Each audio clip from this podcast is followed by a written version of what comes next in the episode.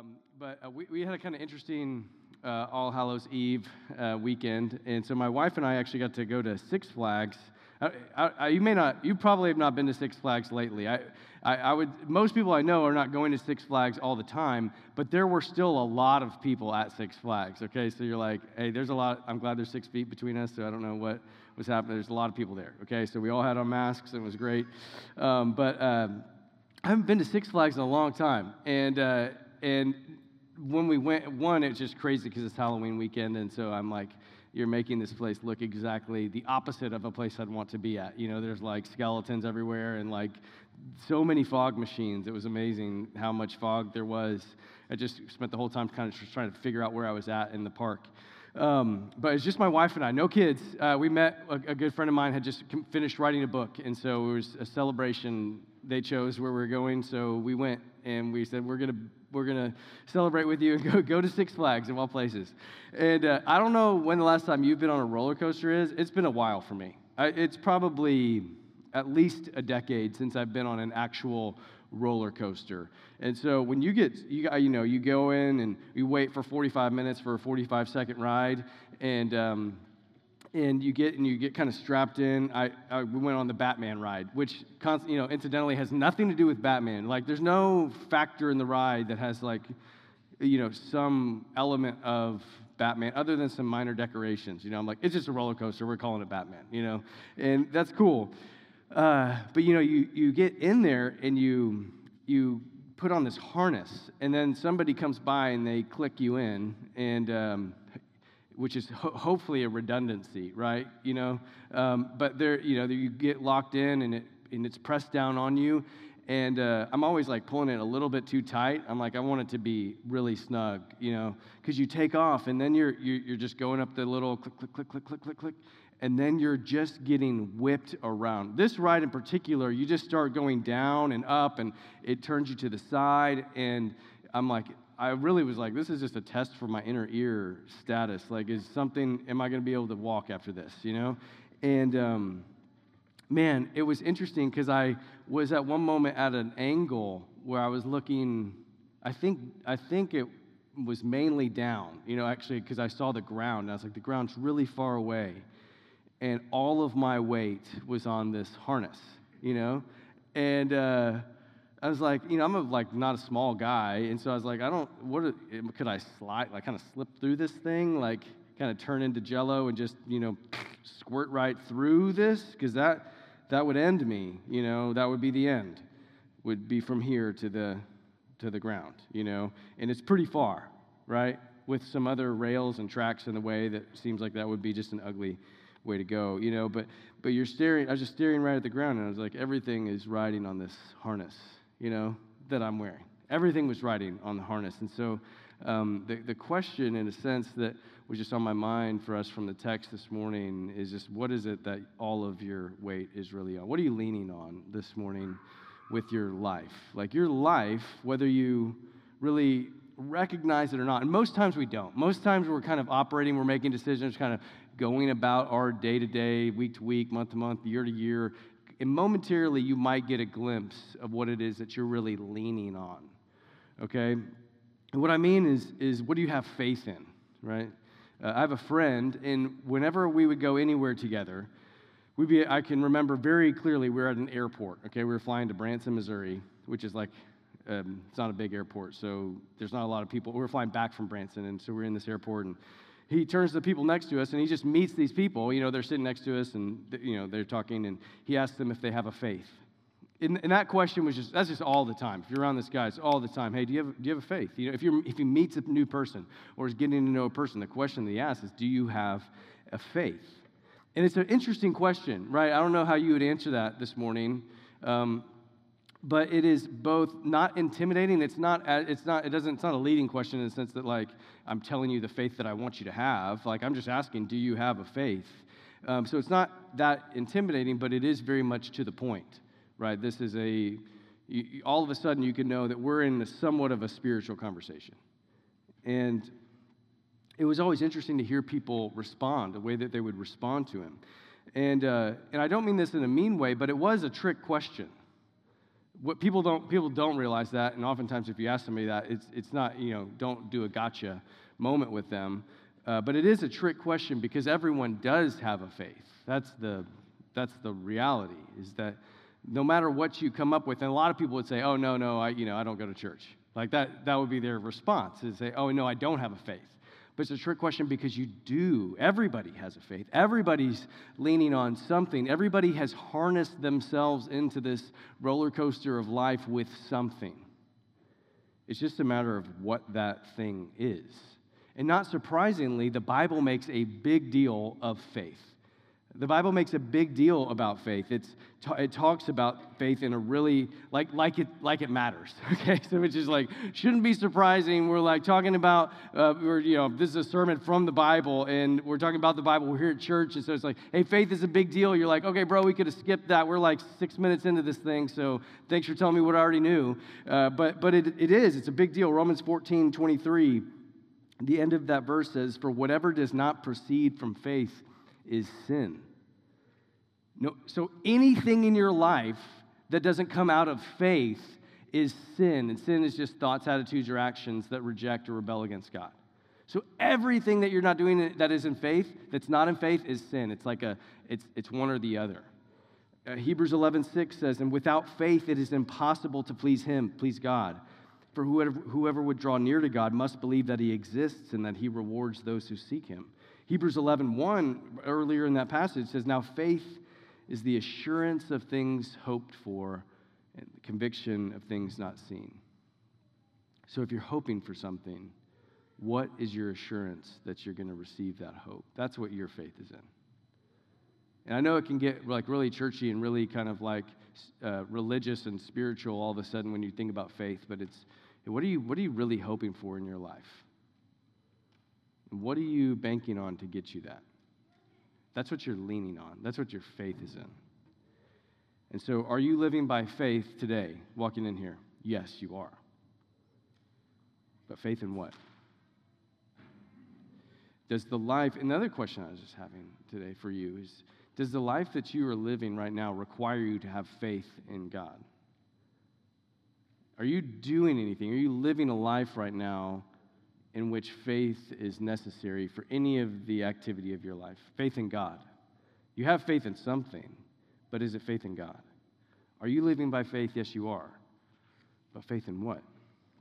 And that's what we're going to look at a little bit today is what this life of faith, what somebody who had a life full of faith, what that was looking like. And so the complexity in, in Acts, where we're at in the book of Acts, which is what we're studying, Acts chapter 6, um, is uh, th- there's this complexity that's growing in the early Christian community because the number of people are growing. Whenever more people show up, there's more complexity. There's more people here today than there were weeks before, okay? And so there's more complexity necessary, or there's more complexity in how do we seat people, how do we take care of people, how do we make sure that we are serving people well. There's just more complexity when there's more numbers.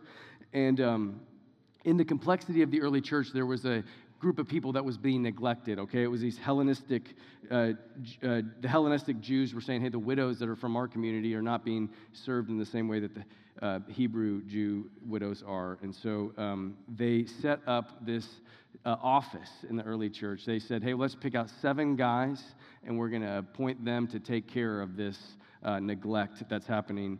And so uh, that, that's how we get this description of this guy named Stephen, okay?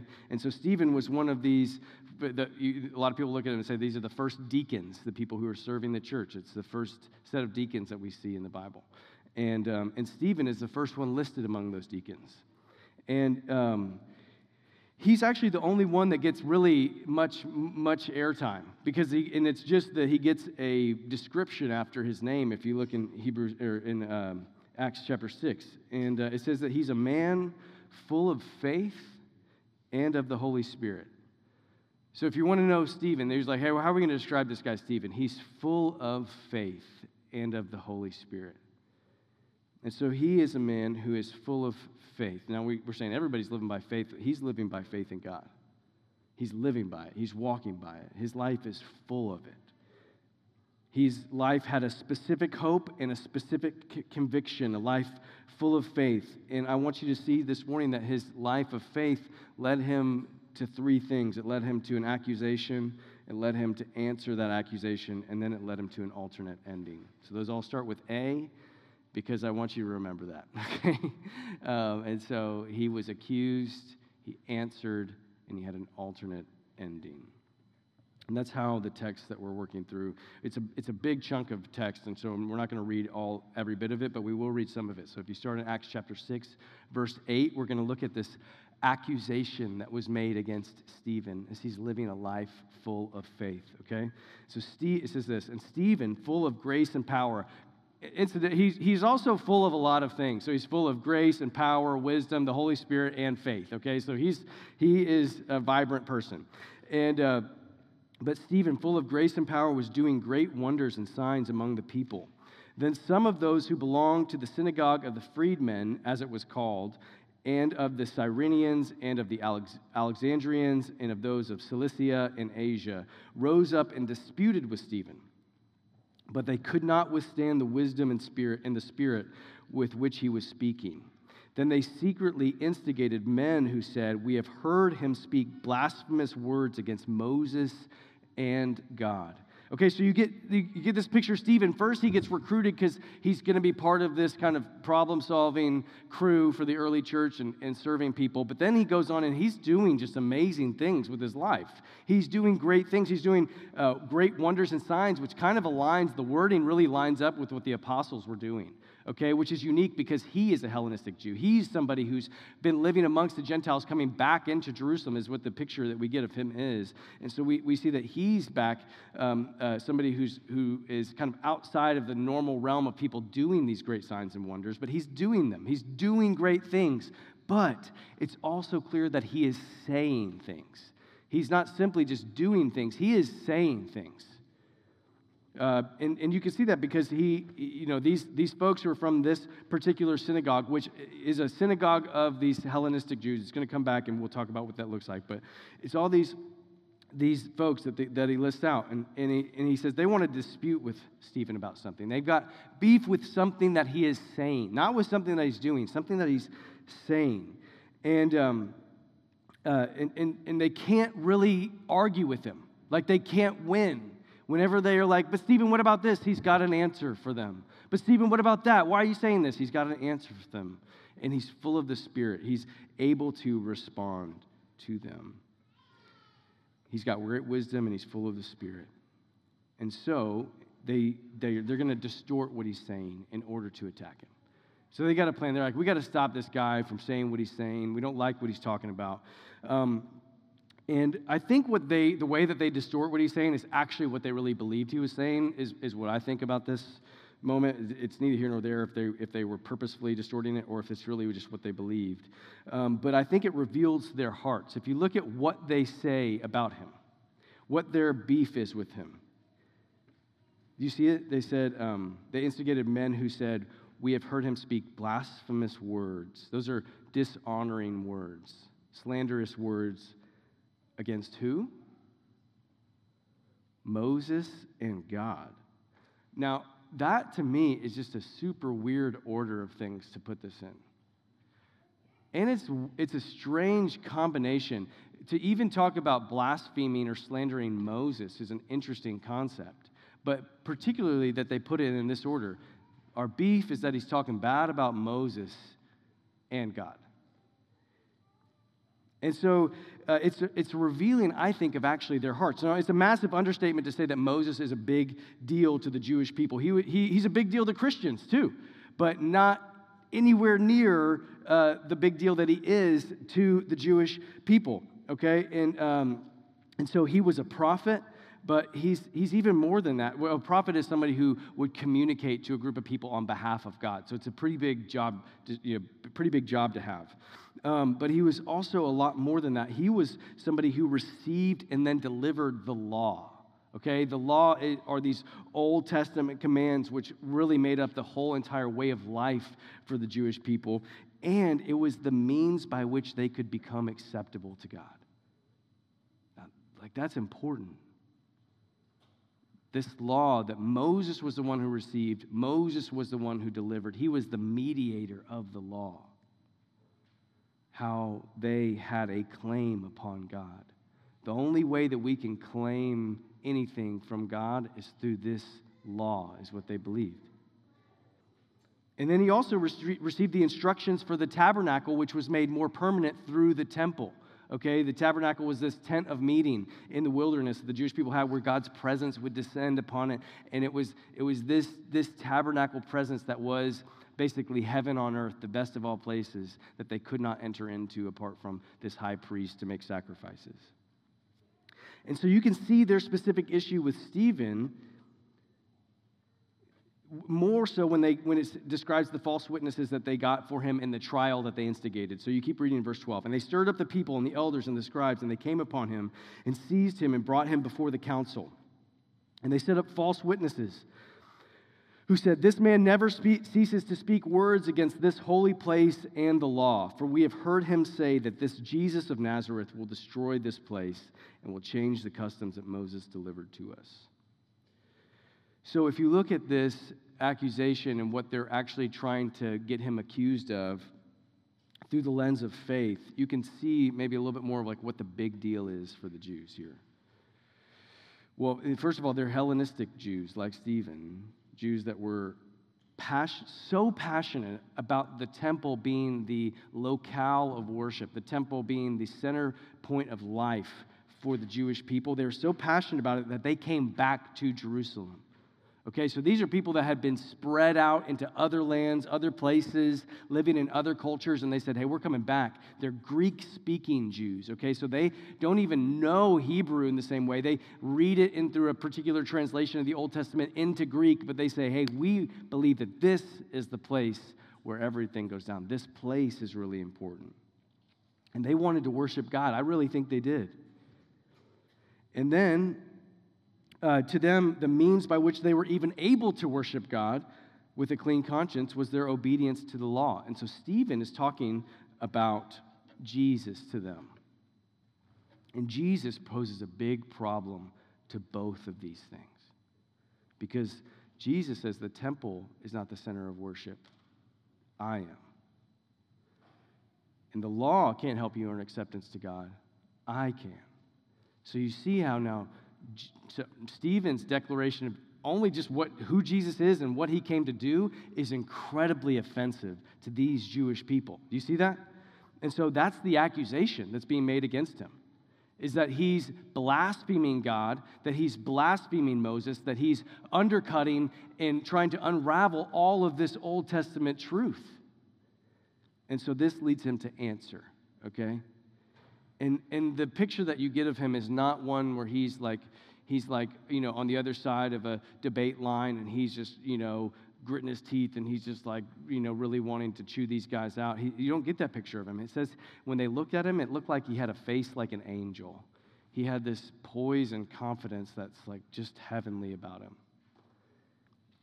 And with that poise and confidence, he responds. And I'm not going to read all of it because it's literally the longest speech in all of the book of Acts, okay? So we probably could just read through that and then call it a day. And so it's pretty long and it, it recounts like so much of Israel's history. If you want to actually understand the, the narrative plot line of the Old Testament, you could just read this speech and he gets you most of the way there okay? But he makes two main points, and that's what I want, I want you to see the two main points that he's trying to make because you can read this and you might miss it. Like I read it a bunch of times trying to figure out what is, what is he really getting at here? Why is he responding this way to these accusations?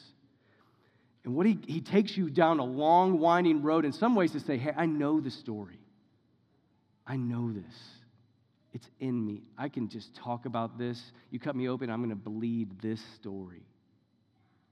I know these things. I know who Moses is. That's why I hear Stephen saying here. I know who Moses is. Acts 7 37, if you, you just look at verse 37, he's talking about Moses. He says, This is the Moses.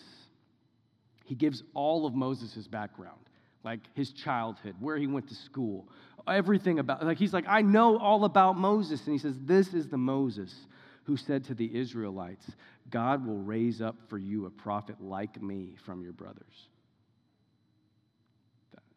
This is the same Moses, guys. He's saying, I'm not speaking against Moses. I'm saying what Moses said. There is someone coming who you cannot miss. Do not miss somebody that's coming. Do not miss them. And Stephen's saying, You're missing him.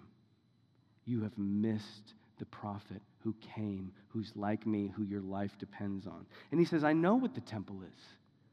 I know what the temple is. In Acts 7 48 and 50, through 50, look at that. It's on the, it's on the screen. It says, he's talking about how they even came to have the, the tabernacle.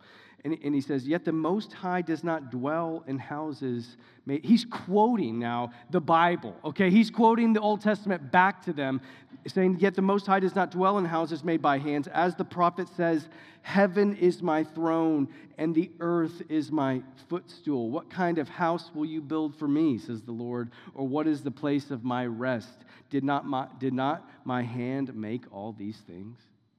He's just quoting the Bible back to them, saying, How can you be so confused about who Moses is and about who, uh, what the temple is? You have totally confused what these things really are. I know who Moses is, you don't. I know what the temple is, you don't, is what his speech communicates. The things, now listen to me on this, because this has some kind of implication for you. The things that you're putting your faith in cannot and were never meant to save you. The harness that you have strapped your life and you've been strapped into the roller coaster of life, that harness that you're using, the temple and the law, they're not going to keep you safe. They're not going to rescue you. They're not going to allow you into God's presence. And for you, now there's some real world, first world, or I mean, real time implications for you in this. Like, whatever it is that you are using, what, what is it that you're using to strap yourself into this roller coaster of life? What is it that you are banking on, leaning on, trusting in? And there are some cultural Christian ways in which you can really bend and manipulate the scriptures to just be first, uh, just to be um, current day uh, laws for you to keep.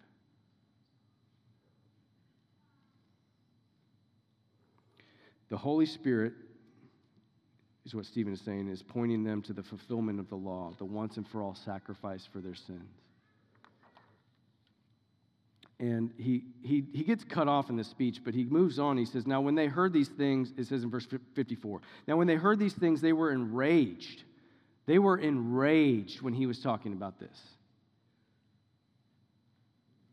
And they ground their teeth at him. Because he, he, called, one, he calls them stiff necked people whose ears are clogged. They're not hearing what the Holy Spirit's saying, and their necks are too proud to yield to what God is saying through Jesus. And when they heard these things, they were enraged and they ground their teeth at him. But he, full of the Holy Spirit, gazed into heaven and saw the glory of God and Jesus standing at the right hand of God. And he said, Behold, I see the heavens opened and the Son of Man standing at the right hand of God.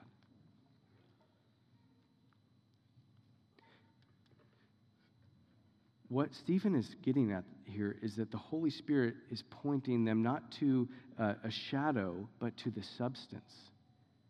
The tent not made with human hands, the place where Jesus is now. And Stephen looks at them and says, I can see him there now in the faith. Now, get this. Now, if you, all of the people in this room, were super ticked at me, if I was saying something that was just incredibly offensive to you, that your whole, now, now like your whole way of salvation, your hope in this life, your faith is all built on something now like may, maybe it's how, how, how you perform religiously or the you know the, the values that you hold to or the, the money that you give or whatever it is that you have you know, built your life upon or uh, strapped yourself in with your, you know, argument for why it is that you're acceptable to God, if I sat here and told you that none of that, that all, all that according to the Bible that you believe is worthless,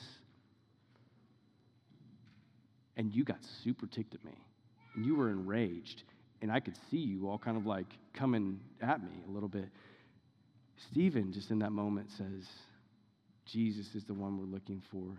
Jesus is not in the tent made with human hands. Jesus is in heaven itself, and he himself is the one that will get us there. I can see him there right now. That's this moment we get. It's pretty intense. And, and so what, hap- what, happens is, uh, like, what, what, I guess what Stephen is saying, and you need to understand this, is Stephen is just saying what the book of Hebrews would one day articulate. If the book of Hebrews, like if Stephen hadn't gotten killed in this next set of verses, I would think that he wrote the book of Hebrews. We don't even know who wrote the book of Hebrews. And, and part of, as I was studying this, part of the reason why I think we don't know the author of the book of Hebrews is that if it was really well known, all the Jews would have just ran up and killed him because they would have hated what he was saying because the book of Hebrews just says what, what Stephen was saying. Hebrews 8, 1 through 2 says this. Now, the point in what we are saying is this we have such a high priest. Earlier in Hebrews, it says a high priest who's worthy of more glory than Moses. Uh, one who is seated at the right hand of the throne of the majesty in heaven, a minister in the holy places, in the true tent that the Lord set up, not man. That's the point. We have a high priest who's in the true tent. Stephen's just saying what the book of Hebrews would later on say.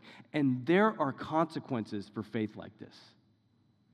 If you're going to live this life of faith in Jesus, you're actually going to not put your, your faith in something that you could earn or a set of approval that you can you could gain from other people. You, you're not going to put your, your weight uh, or, or be harnessed in in this life by something that you can control, but you're actually going to just surrender the, all of that to be everything that I'm counting on. All of my faith is actually been rooted in Jesus. A life of faith like that has consequences to it because it's going to lead you to take steps of faith. And steps of faith are really not congruent with what the steps of this world want you to take. Steps of faith are going to look really weird to this world. So weird that it's going to bring about some things in your life. And so you can see that in Hebrews 11. Hebrews 11 is called the Hall of Faith. So you just get to see a bunch of people living lives of faith and what happens to them. Okay? Hebrews 11, 32 through 38 says this. And what more shall I say? For the time would fail me to tell of Gideon and Barak and Samson and Jephthah and of David and Samuel and the prophets. He's talking about people who live lives of faith, who through faith conquered kingdoms, enforced justice, obtained promises, stopped the mouths of lions, quenched the power of fire, escaped the edge of the sword, were made strong out of weakness, became mighty in war, put foreign armies to flight. Women received back their dead by resurrection. That's what this life of faith will get you, is all these victories. Except he stops mid sentence. He changes course mid or mid verse. Verse 35, mid verse. The examples go from what sounds like winning to what sounds a lot like losing. Some were tortured, refusing to accept release so that they might rise again to a better life. These are, these are Christians. These are people, these are, well, these are Old Testament people living by faith. Others suffered mocking and flogging and even chains and imprisonment. They were stoned. They were sawn in two. They were killed with the sword. They went about in skins of sheep and goats, destitute, afflicted, mistreated, of whom the world was not worthy, wandering about in deserts and mountains and in dens and caves of the earth. So it happens to these people taking steps of faith. Some lived lives and it looked a lot like winning. Sometimes their faith stopped the mouth of a lion, which is pretty rad. I don't, I mean, I've never, I've actually pet a baby lion one time and uh, just stopping his mouth would seem impressive to me. And that's a baby one, like a Simba, like early, very small, okay? But sometimes these lives of faith, just allowed you to get totally wrecked by a lion. It looked a lot like losing.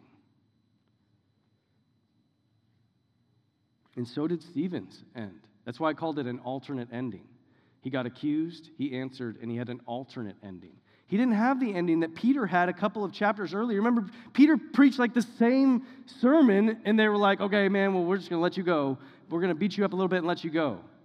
Stephen got an alternate ending. Here it is in verse 57. But they cried out with a loud voice and stopped their ears. Ironically, it just accused them of not having ears to hear something. And they stopped their ears and rushed together at him. Then they cast him out of the city and stoned him. And the witnesses laid down their garments at the feet of a young man named Saul.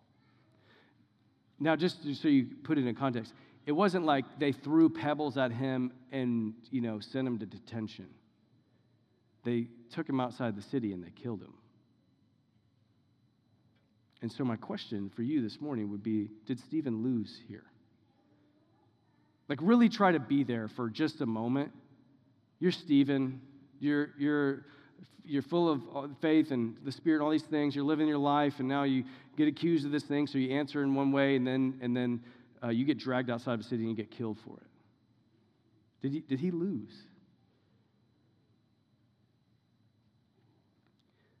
Hebrews 12.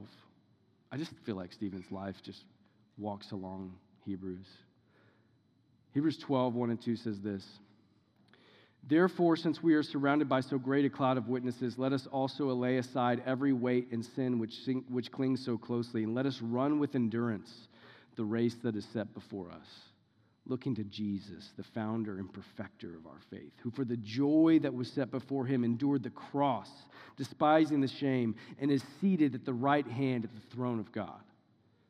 No, Stephen did not lose then. But, but here's, what, here's what I'm wondering did, he, did, he, did his kids lose? Did Stephen have kids? We just kind of automatically put him into this kind of like radical mid 20s space where it's like, I'm sure he just was like living without anybody behind him. We don't know that.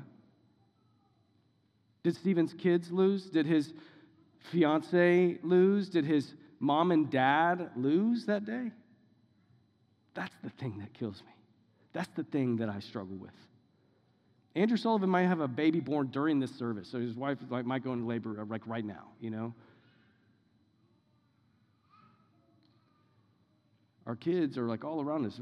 Did his kids lose? Was this a tragedy? There's this quote by Gavin Ortlund, and I'm going to read it to you, and it's on the screen. It says, As a character says in C.S. Lewis's The Great Divorce, reflecting biblical teaching, that is what mortals misunderstand. They say of some temporal suffering, no future bliss can make up for it, not knowing that heaven, once attained, will work backwards and turn even that agony into a glory. If you are in Christ, you have, be, you have been eternally invincibilized. Sometimes, friends in this room, you, not people in the Bible, not just you right here, sometimes your life is going to get whipped all around on this roller coaster that you're on. Sometimes you might feel like you are just barely hanging on. Maybe not today. Maybe today you're like, I'm breathing today. We got, you know, I'm, my head's not barely just above water. Maybe today you're in a stretch of time that things are pretty peaceful and things are okay, but sometimes, man, just sometimes you will be barely hanging on.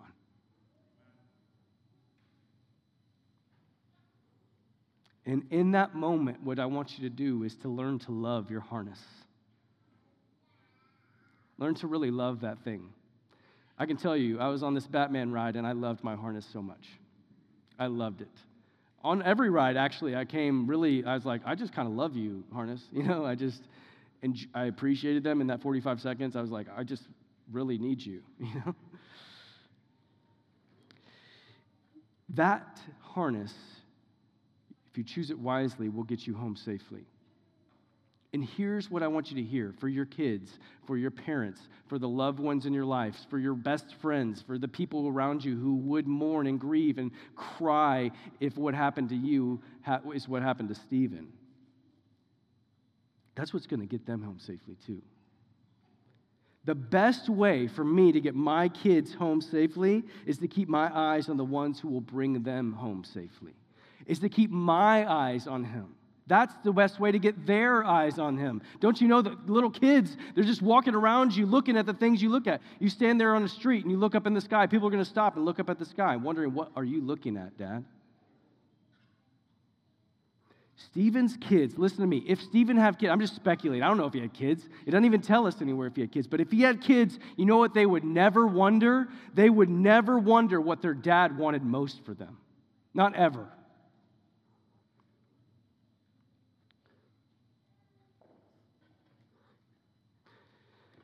I, I like in writing this was just wondering would I trade 50 more years with my girls for 5 trillion more years with them? No. I wouldn't trade it. I wouldn't trade 50 years with them for 5 trillion years with them. Five trillion years around the throne of glory, drinking of the water that truly satisfies, laughing from the depths of an eternal soul, singing the very best of songs and playing the very best of games, knowing the one who at, at whose right hand is pleasure forevermore. I wouldn't trade 50 for 5 trillion. And that's why I think Jesus is so very concerned about his disciples' faith. What is the rebuke he gives them all the time? You of little religious diligence? No. You of little intellect? No. You of little faith. That's why 1 Corinthians 13 is so interesting. It says faith, hope, and love. These things are really important, but love is the greatest of them. You know why? You don't need faith in heaven. It's just for now. It's just the harness. We're going to get out of it. We won't need it one day. And so, what you need, church, what you need, listen to me, right where you are, you may think, why did I even come today? What am I doing here? Because God wants you to know that what you need today is to see through eyes of faith and walk toward your finish line. See through eyes of faith, and today take whatever the next step of faith is towards your finish line. And I can promise you that no matter what that step is, it will not be tragic. Jim Elliot said, He's no fool who gives up what he cannot keep to gain what he cannot lose. It's not tragic. Walking in faith, and just so you know, will mean living a life that looks more and more like Jesus. And so you shouldn't be surprised when you face what Jesus faced but you also should not doubt that you will arrive where Jesus arrived. Stephen did not lose his race, he finished his race. Stephen did not lose his race, he finished his race. And he finished it in faith. Look at what he sees. He's standing there looking at people who are all about to kill him. Here's what he says Behold, I see the heavens open and the Son of Man standing at the right hand of God. The thing that probably got him killed right there. But there's a subtle difference in what Stephen sees than what we see almost anywhere else in the Bible. Did you hear it? Behold, I see the heavens open and the Son of Man standing at the right hand. Everywhere else you see Jesus, what is he doing? He's seated at the right hand. But in this moment, Jesus stood up. And I actually think that Stephen is seeing what we will see one day. I think that when your race is finished in faith, I think that Stephen is seeing what you will see. Jesus standing next to the Father to welcome us home. Jesus standing at the end of an aisle watching his bride come towards him. You ever seen a groom sitting at the end of an aisle in a wedding? Never seen that. I see him standing there. And I think that's a lot like what Jesus is doing in Stephen's moment and I think that as we take steps of faith just one at a time toward the end of your race, that you take them in faith, that that's what you will see. We're going to sing this song in just a moment, and it's called You're Beautiful. It was actually the song that was at, sung at my wedding as my wife walked toward me. And it's a song I, I, just really love because I think it captures this moment that we're talking about, Stephen's moment, your one day moment, okay? And the lyrics of this song, they say this I see you there hanging on a tree. You bled and then you died and then you rose again for me. Now you are sitting on your heavenly throne. Soon we will be coming home. When we arrive at eternity's shores, where death is just a memory and tears are no more, we'll enter in as the wedding bells ring. Your bride will come together and will sing. You're beautiful. What I want so badly for you this morning, right where you are, in the midst of whatever it is that God has you walking through, is that He would give you faith to see Jesus just as He is today. And that He would give you faith to see just who you are to Him. But that's what you need. You need a harness that will never fail you, and that's the only one, church.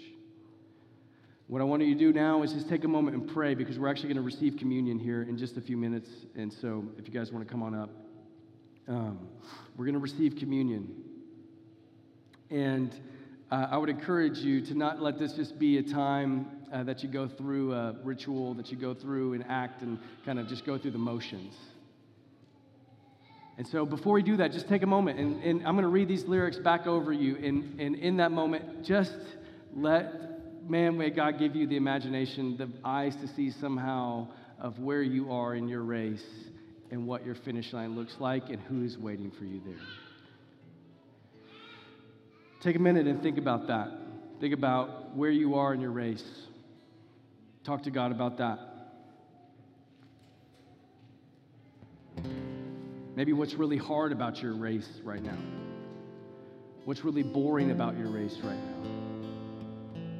What's really frustrating about your race right now.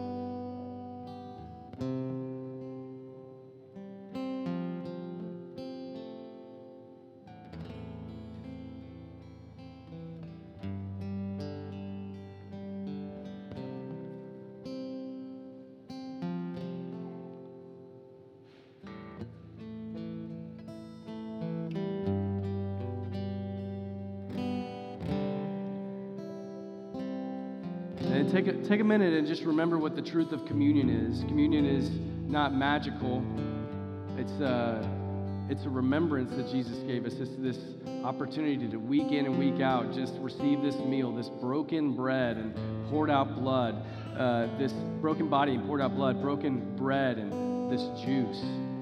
And it's just to give you this real tangible way of remembering why you can even approach the throne that Jesus stands by, that Jesus sits upon.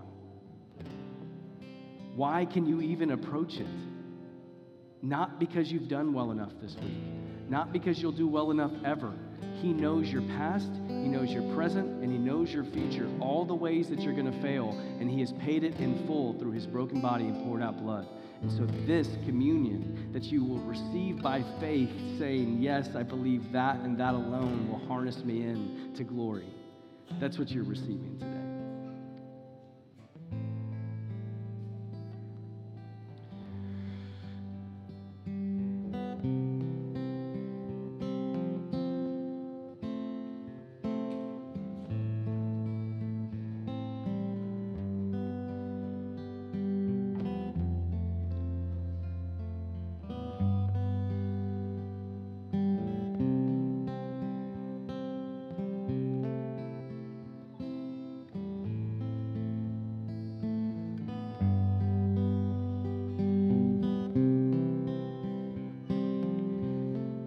Have kiddos um, and you're not sure if they have trusted in Jesus, then that's a great time to have a conversation about that with them. Not necessarily a great time to jump into communion. Um, and so it's a great time to look and remember and show them what that looks like if you have kiddos. And if you're not sure where you really are with Jesus and you want to talk about that, I'd love to talk about that with you after this gathering. You don't have to uh, jump into communion today either. The right place to jump into this whole thing is really through baptism. That's kind of the starting line of this whole faith journey.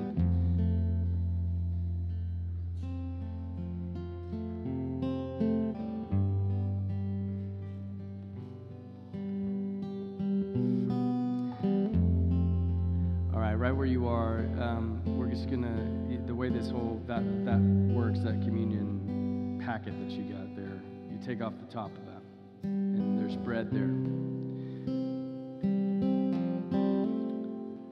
And I love this. I love that Jesus is the founder and perfecter of our faith, and He's the one who's finished the race. And now He's given us just these uh, little installments of these moments to remember, to energize you to keep walking on this race of faith. I just love that. That, uh, that what you need is not uh, more commitment to being great or, uh, you know, uh, more white knuckling to make sure you can change and transform yourself. You need to deeply remember the grace that you have and how He got that for you. He got it for you. He got it by getting His body broken. And that's what that bread is. That little cracker is a picture, reminder of His broken body on your behalf. And so receive that, church, the broken body of Jesus for you.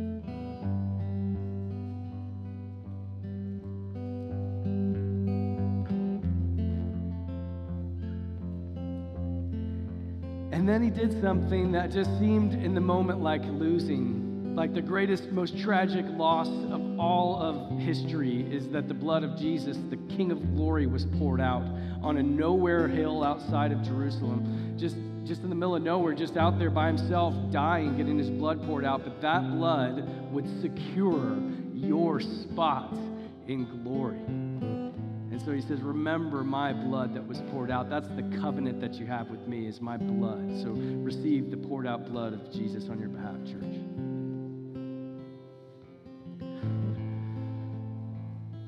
Heavenly Father, where there is doubt lingering in the hearts of your people today, would you remove it? Just supernaturally would you meet them in that moment and give them more faith. God uh, we like this man who you encountered on this earth. We say we believe. Would you help our unbelief? We have faith. Would you give us more? Would you give us enough uh, just to keep it taking another step with you jesus? Wherever that is going to lead us whatever our road holds would you give us courage to walk down it knowing that you have walked down it ahead of us? Would you give us that today father would you help us now to respond with all of the worship in our hearts, with all the noise we can make through our mouths, with all of the joy that we have in us because of this truth? Would you help us to respond and sing these truths back to you, Father? In church, I would tell you today don't sing about God, sing to Him. Don't talk about Him, talk to Him. Don't respond generally, respond specifically. He can hear you and He cares, okay? So sing to Him.